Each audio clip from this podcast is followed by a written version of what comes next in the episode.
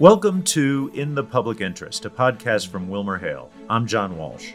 And I'm Felicia Ellsworth. John and I are partners at WilmerHale, an international law firm that works at the intersection of government, technology, and business.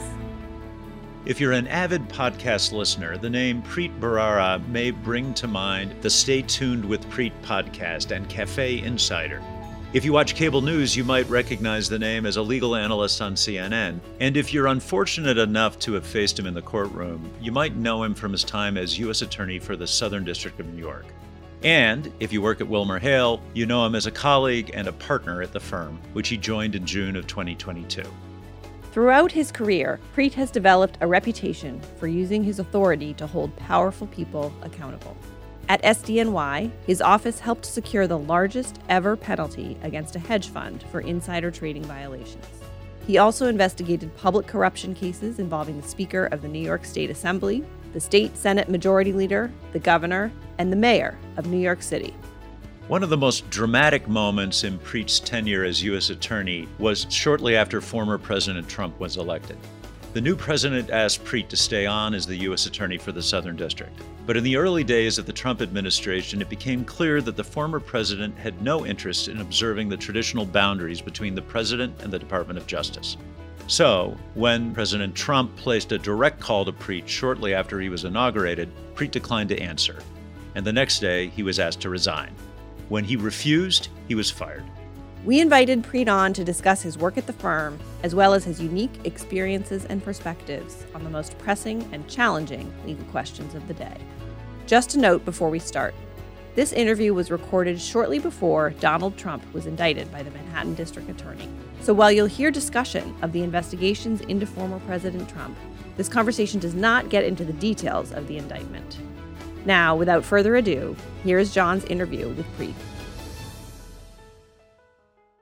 Today I'm joined by Preet Bharara, a partner in WilmerHale's New York office who focuses on investigations and criminal litigation matters. Preet and I were colleagues in the U.S. Attorney's Office from 2010 to 2016 when I was serving as U.S. Attorney in Colorado and Preet was U.S. Attorney in the Southern District of New York. Preet, it's great to see you and thanks for joining us today. Thanks for having me. How are you, partner? I'm doing well. And in that vein, I want to start with a personal question right out of the box here, and that is obviously you've had a storied career as a lawyer, as a prosecutor, as a public and legal commentator, and continue to. How did you end up here? What drew you to the law in the first place? And did you expect to be a lawyer when you were a kid? You're taking me back many decades. As I've often joked, my dad really wished that I would become a doctor or that my brother would become a doctor or that we would marry doctors. all four of us, me, my brother, my wife, my sister in law, all became trained as lawyers. So I first thought when I was, you didn't ask this, but going back to when I was a young child, I was such a geek that I thought I would be an astronomer, not an astronaut, like many children would fantasize about, but an astronomer. Science was not great for me. I did well in biology. And then at some point, I started competing in speech tournaments when I was in high school. And I write about this in my book, Doing Justice. I delivered, as part of speech competition, a closing argument by Clarence Darrow in the Henry Sweet trial, where African American young man who was defending his home and his brother's home, fired a shot into the crowd and was on trial for his life in a capital murder case. And something about pretending like I was in front of a jury made a huge impact on me. And then in college, I took constitutional law before I went to law school. And then I sort of everything about my personality and how I thought you could affect change in the world. I was a huge admirer in high school and college of Robert Kennedy, who died before I was born. And I thought that's the thing for me not to be a transactional lawyer, but to be a courtroom lawyer and on the side of good. And when you say on the side of good, I know you've written and spoken extensively about the idea of justice, and I'm curious what that means to you. The reason the book is called Doing Justice and not some other phrase is it's a process.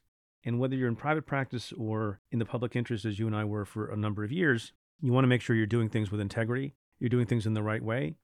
Obviously, when you're a prosecutor, your client is not any individual. Obviously, you do work to benefit victims and to make them whole, but you represent your district, you represent the United States of America as a federal prosecutor, and you do things and make arguments only that you think are right and correct, but you also do them in the appropriate way.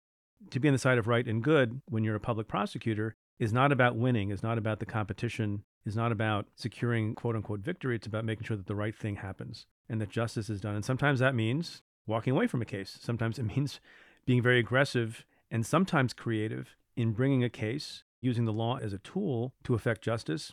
But it means always, at every moment, as I used to say in my office, doing things in the right way for the right reasons at all times. And that sounds sort of esoteric and amorphous, but I think where the rubber meets the road is in particular cases and with particular decision points, figuring out the right thing to do is where your brain and your heart should be at. Well, look, your tenure as U.S. Attorney in the Southern District of New York ended famously in March 2017 when President Trump fired you. I was fired. Yeah. And you were an early and very prominent example during the Trump administration of a public servant who refused to let himself be put in what you regarded as an inappropriate position by the newly inaugurated president. Can you reflect on that experience for us? People would reflect on what I did in refusing to return a phone call from the then president, Donald Trump, in what I've come to believe and understand was a plan for him to sort of cultivate me as some kind of ally, either to protect against a prosecution we might bring or otherwise be helpful to him in some way that was unspecified and may not have been specified for some time. I refused to return that call. It was March 9th of 2017, six or seven weeks into the administration. We've seen multiple times since then with Jeff Sessions, with Jim Comey, a little bit more recently with respect to election officials in Georgia, where Donald Trump gets on the phone and he tries to either charm or badger or harass people into doing the thing that he wants them to do, going around the chains of command and the hierarchies and proper protocols and norms. To the extent I was not 100% positive that I was doing the right thing on March 9th of 2017, I have since become 100% positive. Looking back over that time, you hear people sometimes say, oh, well, the system held, the rule of law in the end prevailed. But I'd be curious what you think about the role of lawyers, both in supporting our constitutional system and then doing things that may have subverted it. Do you have any observations? It's been quite a five, six years. The role of lawyers is, is very, very important. And as you were asking the question, roughly in my head, I think of three categories of lawyers that you can speak about through the lens of the question you just asked. One category, and hopefully you and I are in that category, are the people who didn't do anybody's bad bidding, who spoke up for the right thing, who maintained their integrity, whether it meant losing their job or not. And the day that I decided not to return the call of the sitting president of the United States, I understood and knew he would be angry about that. And it might cause my job to be in jeopardy, but it was more important to do the right thing and not to have an end run around the attorney general or do some other thing that was likely to be viewed as inappropriate than to keep my job, even though it's the best job I will have ever had. So you have that category of people, and there are examples of that that I think are fairly publicly known. Then you have a category of person who's at the other end of the extreme, who found the opportunity to either remain in power or enhance their power. I hope it's okay to say this, but Jeffrey Clark, the former acting head of the Civil Division at the Department of Justice, this is a person who decided to consort with Donald Trump in the aftermath of the election of 2020 to try to get the election overturned, drafted a letter to elected officials in Georgia, came up with lots of fakakta theories by which Donald Trump could hold on to power. You have a number of people like that who I think saw the opportunity to maintain power, enhance their power, or get close to a sitting president, and they did things that I think were in violation of their oath and duty. I think you have a more complicated group of lawyers who were somewhere in the middle people at the White House counsel's office, some people who were at the Department of Justice, some of them former colleagues of yours and mine, John, who did a number of things that I don't praise them for, going along with things at the border, separation of families, other policies and decisions that the president wanted to make along the way. I think Bill Barr, the former attorney general, interfered in cases at the Department of Justice that he had no business interfering with, even though it was his legal right to do so. And the reason I put them in a middle category is they went along and did certain things that I think they should not be proud of, but they did have a line. At the end of the day, Mike Pence and Mike Pence's chief counsel and chief of staff, Bill Barr, some others, didn't do that last final thing, right? They allowed the election to remain in the winning hands of Joe Biden. They called it as they saw it. And I think the legacy of those lawyers in that middle category is a little bit more complex and a little bit more difficult to evaluate. Yeah, it's a fascinating moral assessment as you think about these things. I want to talk a little bit about the culmination of the Trump years, which tragically was, I think many people would say, the January 6th assault on the Capitol. On a recent episode of your podcast, you interviewed Tim Heaphy, who was chief investigative counsel for the January 6th committee, and our former colleague. He was the U.S. Attorney for the Western District of Virginia during the Obama years. And if I heard this correctly, he focused on the distinction between the fact that the committee was focusing on what you could call white collar witnesses, those who were involved in exactly the sort of political and legal maneuvering that you've described could have led to a very different and terrible result. Whereas DOJ was focusing on blue collar witnesses, the people who actually assaulted the Capitol and stormed it. Obviously, the DOJ investigation has now turned a different corner with the appointment of special counsel Jack Smith. And I'm curious if you have any observations about where the January 6th committee played a role in that shift and where, without asking for predictions, you think DOJ may now be going. Well, I'm glad you mentioned the Tim Heaphy interview. I was proud that he chose to come on the show and do an in depth interview, unlike any he had done before after the conclusion of his work at the January 6th committee.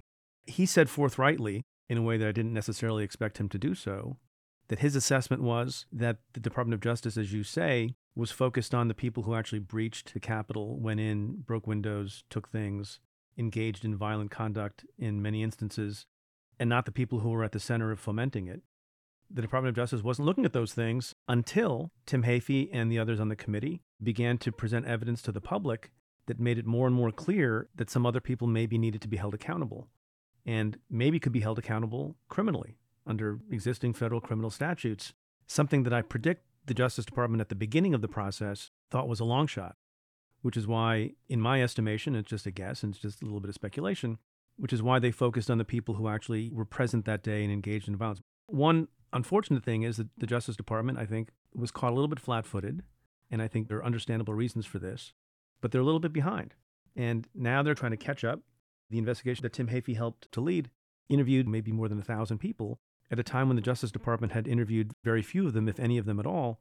And as you know better than anybody, just because somebody has been interviewed by a congressional committee does not mean that that's sufficient for you to proceed with an indictment and put forward criminal charges, because you need to lock them in either in interviews or in a grand jury process to make sure that you know what they're going to say based on the things that you care about and based on the elements of the crime that you have to prove. So if you're asking about the timing, I think we're probably a ways off.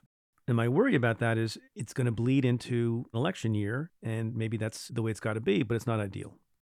We're also seeing that various state investigations are now in the vanguard, so to speak, of potential action on these cases. What impact does that have, do you think, on DOJ's approach? You and I are DOJ alums, we focus there, but so much of the action right now is at the state level. Yeah, you know, there's a lot of action going on. But, you know, there's been a lot of activity surrounding the conduct of Donald Trump for years. I mean, there was a Mueller investigation, there were two impeachments. That was a lot of activity in a different context. And so here you have the Manhattan DA. You also have the DA in Fulton County, Georgia, and you have at least two distinct investigations by the Department of Justice, one relating to the January 6th insurrection, but another separate and distinct investigation relating to the handling or mishandling of classified documents at Mar a Lago. My sense is that DOJ, as you and I have experience with, keeps its head down and just does what it's supposed to do. The DOJ investigation doesn't really intersect in any way that I can tell, with one caveat for a moment, with Alvin Bragg, the New York District Attorney's investigation of the hush money payments. The intersection, of course, is at the origin of that case, which is SDNY, my former office's prosecution of Michael Cohen, Donald Trump's former lawyer, for the hush money payment and the campaign violations and other charges associated with it. The Department of Justice seems to have made the decision through the Southern District of New York not to pursue that case any further. So obviously they were overlapping in jurisdiction very specifically because Michael Cohen actually had a federal criminal case brought against him. But it seems they've abandoned that. And to the extent that they have abandoned that, Alvin Bragg is left to his own devices. Everything you just described, the multiple impeachments, the multiple investigations of Donald Trump, currently is against the backdrop where he's running for president in 2024 and there's at least a reasonable chance that he'll be the nominee of the Republican Party. We can't predict it, but that's certainly something that's possible. That's right. What does that say to you about the state of our politics and where we're going as a country? I was having a conversation at the dinner table the other day with my kids who were home from spring break and they were sort of marveling at the idea that you can be charged criminally and even convicted and still run for president. You can run for Congress. The reason it seems alien to us is, as a general matter, I'll stick with Congress for a moment because we've never had this situation with respect to a current or former president. The closest we ever came was Gerald Ford and Richard Nixon, and Ford pardoned him, as we all know. But generally speaking, it used to be the case that if you have disgraced yourself by having been convicted of a crime, you resign. Often you resign at the time of your charge, or you're ejected from Congress by a vote of the particular body, either the House or the Senate. And we've come to a point now where there's a certain shamelessness on the part of politicians and on the part of their supporters where they think any charge is fake news and they don't care. You have a guy named George Santos from my home state, New York, who I'm not alleging has committed any crime yet, but he has lied about every single aspect of his life. And remember, quaintly, 30 years ago, a guy named Joe Biden, because someone had prepared a speech for him that appeared to have plagiarized from a British labor leader, Neil Kinnock, he dropped out of the presidential race. And I'm not saying that we need to be puritanical in how we think about politicians and transgressions they engage in, but the standards are clearly different. Against that backdrop, what advice would you have to young people who are thinking about becoming lawyers or young lawyers who are looking at how they conduct themselves in the profession? Do you have any advice, any comments? I would encourage people to go to law school. It's funny, a lot of lawyers I know don't want their kids to become lawyers. I have three kids. I think I'm going to be two for three. And I think a function of that is they saw how happy and gratifying my experience was, particularly as U.S. attorney. And when you see a parent happy in their job, anecdotally, I've found that children tend to do that. If your parent is a journalist and loves being a journalist, maybe that compels the child to become a journalist also. So I've always been very happy and full of pride about being a lawyer. So my advice, I have a couple of pieces of advice to young folks who want to become lawyers. And by the way, I would note that my sense is, again, anecdotally, but I think there's actually quantitative evidence to support this. Applications to law school are up during the Trump presidency and its aftermath because I think a lot of people have realized whether they care about the environment, whether they care about racial discrimination, or they care about voting rights, all sorts of things that they care about, those can be accomplished if you have access to a courtroom and access to legal process. Merely protesting can do a lot to change people's minds and to change the law, but to actually be in a position to represent a client and to advocate for something in court where a legal degree is required is something that I think a lot of people are becoming attached to. And so I think we have not only an increase in applications to law school, but an increase in applications to law school on the part of people who want to use the law to do good and to improve the world and to improve their country and to improve the lives of others. So, my first piece of advice is think of going to law school and becoming a lawyer in part to do something in the aid of others. And even if you are in private practice, at WilmerHale, generally, and John and I individually, commit ourselves to pro bono work because I think if you have the power and the authority to do the kinds of things you do as a lawyer, I think you have an obligation to give back. That's point one. Point two is a more pragmatic point, and this is whether you're going to be a transactional lawyer or a litigator. Learn some craft. A lot of people want to become lawyers because they want to go into politics or they want to work on the Hill or they want to do some other such thing. And that's all great and good. And I worked on the Hill for five years as chief counsel to Senator Schumer. In the early years, practice becoming a lawyer, practice your craft, try to get into court as much as possible if you're on the litigation side, do depositions, volunteer to do pro bono work, not only for the reasons I stated earlier, that it's good to give back and it's gratifying and it helps people, but also it improves your skills. You're much more likely to get courtroom experience, deposition experience, motion practice experience, brief writing experience at the highest level on pro bono matters than you are on other matters. That's just the way it is. So go to the law, associate yourself with the law for the purpose of helping other folks, and then learn your craft as best you can. That's great advice your comments remind me of the early days of the Trump administration when the so-called Muslim ban yeah. was day 8. Yeah, and immigration lawyers just went to the international airports to help the families who were trying to get their family members home. And it was one of those moments that was inspiring to me as a lawyer, but I'm sure it inspired people to think about going to law school because it was an example of how, you know, there were many people demonstrating at the airports, but it was the lawyers who were sitting there on the floor with their laptops filing cases on behalf of those people who had been affected. Yeah, no, there's a limit. I don't mean to be critical of lay people. You're just limited. You and I have this benefit of a law degree, which gains us access to courts in a way that not that many people have and you can use it in a way that represents and furthers a policy position that you have. Let's talk a little bit about private practice. You've had decades of government service, and recently, or relatively recently now, you decided to come back to private practice. You're representing private clients now. Give us a sense. What are your initial impressions of that shift? So it's been great fun and working with close friends and former colleagues like you and many others at the firm, a number of whom were my former colleagues at the Southern District of New York in some ways, it's not that different. When I explain to people why I decided to go back to the practice of law after a hiatus where I built this media company and sold it to Vox Media at the various podcasts I do. There's many things I miss about the public service aspect of being a lawyer. But one of the things at the core of being the kind of lawyer that I was and that you are and that we are both is solving problems and unpacking very difficult legal positions and issues and challenges. Like I used to do as U.S. attorney sitting around my coffee table on the eighth floor at One St. Andrews Plaza, and we would have a thorny legal issue and we would think to ourselves, how do we figure this out within the bounds of the law, but as creatively and as aggressively as possible?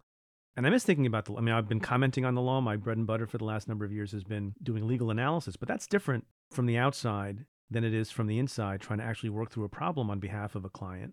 So, in some ways, I find it kind of the same thing working with other smart people to figure out how to address a problem or get over a legal hurdle. In other ways, it's obviously different. I have a better understanding than I did before and I thought I had a decent understanding before, of how big a deal it is when a government regulator, and in particular, a U.S. Attorney's Office or the Department of Justice, shows up at the door and issues a subpoena. I mean, I used to say in speeches I gave as U.S. Attorney, when we issue a subpoena to a financial institution or some other company, it's like rolling a hand grenade across the threshold of the business.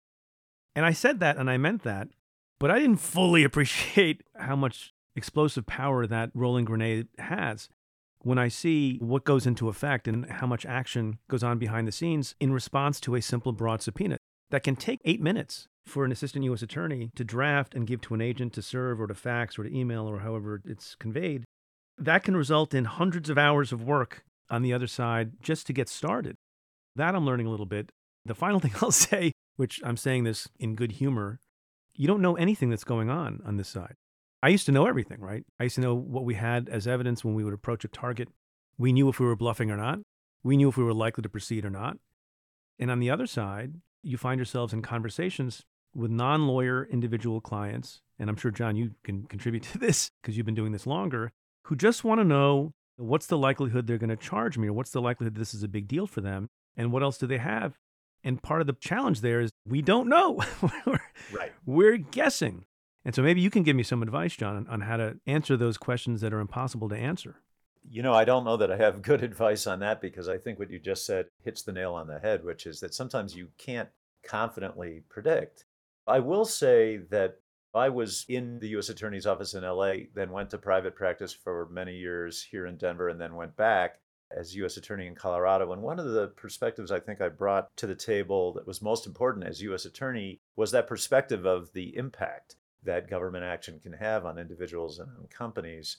Not that it would cause us at any point to back away from something that needed to be done, but just a better understanding of what it's like to roll that grenade across the threshold of a company, as you said, to take that into account in the way you go about investigating. In that vein, but maybe flipping it around, having come from government service and now counseling private clients, what do you think the most important perspective that you give them based on your government service about how to handle matters. I think you counsel them as clearly as you can in the law. And I think what you do is what I found myself doing is explaining to them in a way that will not upset them the perspective of the prosecutor. When they see something bad happen, like a restatement of financials, or the sudden firing or resignation of a CEO, or a financial institution failing and imploding, from their perspective, they're very suspicious and they're going to be very aggressive because there's a lot of pressure on them to figure out what went wrong, particularly in cases when there are a lot of victims. And so, in the same way, on this side of the fence, you're trying to explain to the government the perspective of your client that the delay in making a decision is hurting business opportunities. The breadth of the subpoena is going to cause the business side of my client to be gummed up for months and months. It's going to be unduly expensive. You're trying to get them to understand your perspective. Part of the job of the lawyer is to explain to the client what the prosecutor's perspective is. The second thing that I tell folks, and I used to tell this to business students and law students, even when I was U.S. attorney, is prosecutors will not believe your good faith, negligence, or inattention to something. They will believe, given your sophistication, that the things that went wrong went wrong intentionally. Not only do they not believe that it was inattentiveness, they will get a jury to believe that it was deliberate. I give a famous example of the case of the United States versus Raj Rajaratnam, who we charged with one of the most massive insider trading schemes in the first couple of years when I was U.S. Attorney. And in editing and revising the draft opening statement, I made very few edits because it was very well done by the prosecutors in the case. But I said, let's emphasize the fact that Mr. Rajaratnam went to Wharton Business School, one of the best business schools in the world. And I say this when I go to institutional clients now also. as a warning to them to be very, very careful. No one's going to believe that you just didn't pay attention, that these things happened, given the credentials you have, given the sophistication you have, given the responsibilities that you have. That's not helpful after the stuff hits the fan, but you hope it's helpful in getting them to pay attention and make sure that the compliance programs are up to snuff. So, we've talked a lot about justice. We've talked a lot about the way you've gone about your legal career. And I'm just curious, as you look back over a career that is still very much in force and moving forward, is there any case that you would flag for us? Any example from your professional career that you would say, okay, this was a case that really brought to the fore this idea of justice and doing the right thing and also doing it the right way? Something that you would highlight for us? A case that sticks in my mind, I wouldn't say this is the quintessential case, but it brings to mind this idea that it's not so simple figuring out what the right thing is.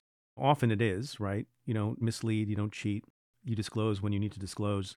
But sometimes there are competing values, right? Sometimes there's an issue of disclosure that competes with the issue of protection of a witness. And you and I have dealt with that, I'm sure, many, many times. And the hardest questions I ever had to deal with, and one of the reasons I wrote the book and one of the reasons I teach the seminar I teach at NYU Law School, is because of my view that the hardest questions are not answerable by interpretation of a statute that difficult questions, the answers to them are not found in a book, which is why, of course, I wrote a book about that very, that very premise. We had this crazy case of an infant child 22 years earlier having been stolen from Harlem Hospital. It became a very famous case, baby Carlina. And two decades later, when I was the sitting U.S. attorney, for complicated reasons that are fascinating, authorities came to believe and understood that they had identified the kidnapper of the baby and the kidnapper of the baby had raised that girl, baby Carlina, although she changed her name, and was a mother to her in every sense of the word for two decades. It was not a difficult decision to prosecute the kidnapping mother. But when we came to trying to figure out what the proper charge should be and sentence should be, well, that was very complicated because the statute allows for a mandatory minimum charge of 20 years if you've kidnapped a child and taken the child across state lines, which several people on the team advocated for. The lawyer for the defendant said, Well, we're going to go to trial if you insist on a plea to the mandatory minimum, or we'll plead and you'll have certainty open to a count that doesn't have the mandatory minimum, and we'll leave it to the judge to decide. Well, there's no case you can read or precedent you can evaluate or statute you can interpret that answers what the right thing to do is there. On the one hand, severe punishment was clearly in order. On the other hand, to insist on a trial because you're forcing the guilty plea to the mandatory minimum would have meant that baby Carlina would be traumatized again and have to testify, probably for a variety of reasons, maybe not 100%, but probably. And there's lots of mixed emotion. And the victims include the baby and they include the biological parents who are still alive, who basically had an eye for an eye theory, understandably, as grieving parents who lost the love and comfort of a child for 20 years. The reason I mention that case is I don't know if justice was done in the case. We ultimately decided that we would not force a guilty plea to the mandatory minimum sentence that in the interest of justice overall, as we conceived of it, after, by the way, many, many hours and days of deliberation, we allowed her to plead open. And the judge ultimately imposed a sentence of 12 years, which was deeply disappointing to the biological parents of the kidnapped child. And I mention that as just one example that was pretty moving and emotional in the process of thinking about how justice is done. And I think lots and lots of cases have elements of that and aspects of that. And what I think we don't do enough in law school, and maybe even in training lawyers, is how to think about those questions rather than after you're a young lawyer, if you're competent at all, you learn how to read a case, you learn how to brief a matter, you learn how to write a persuasive argument in emotion. But how do you deal with questions like that? What is the right thing to do? And how much liberty do you try to extract from somebody when you have all these other competing considerations? Yeah, absolutely. I'm reminded of Judge Learned Hand, who, in a famous speech during the Second World War, said that the spirit of liberty is the spirit that is not too certain that it is right. Yes because these are such complicated issues. We could go on for another several hours, I'm sure, but this has been such an interesting thing. And thank you so much for taking a moment to talk to us. I will tell you, it is a pleasure not to be the one doing the interview, just being asked questions. I do this a lot, and you've done a great job, John. It's not as easy as it looks. So I appreciate your interviewing and podcasting skills. And I will tell you, we are just delighted to have you at WilmerHale and helping us and our clients on so many different things, our joint clients as partners. Well, thanks. We may have some follow up on the ongoing saga of our former President Donald Trump, and okay. I look forward to it very much. Thanks so much, Preet. Thanks, John. We'll talk soon. Thank you, everyone listening, for tuning into this episode of In the Public Interest. We hope you'll join us for our next episode. If you enjoyed this podcast, please take a minute to share with a friend and subscribe, rate, and review us wherever you listen to your podcasts. See you next time on In the Public Interest.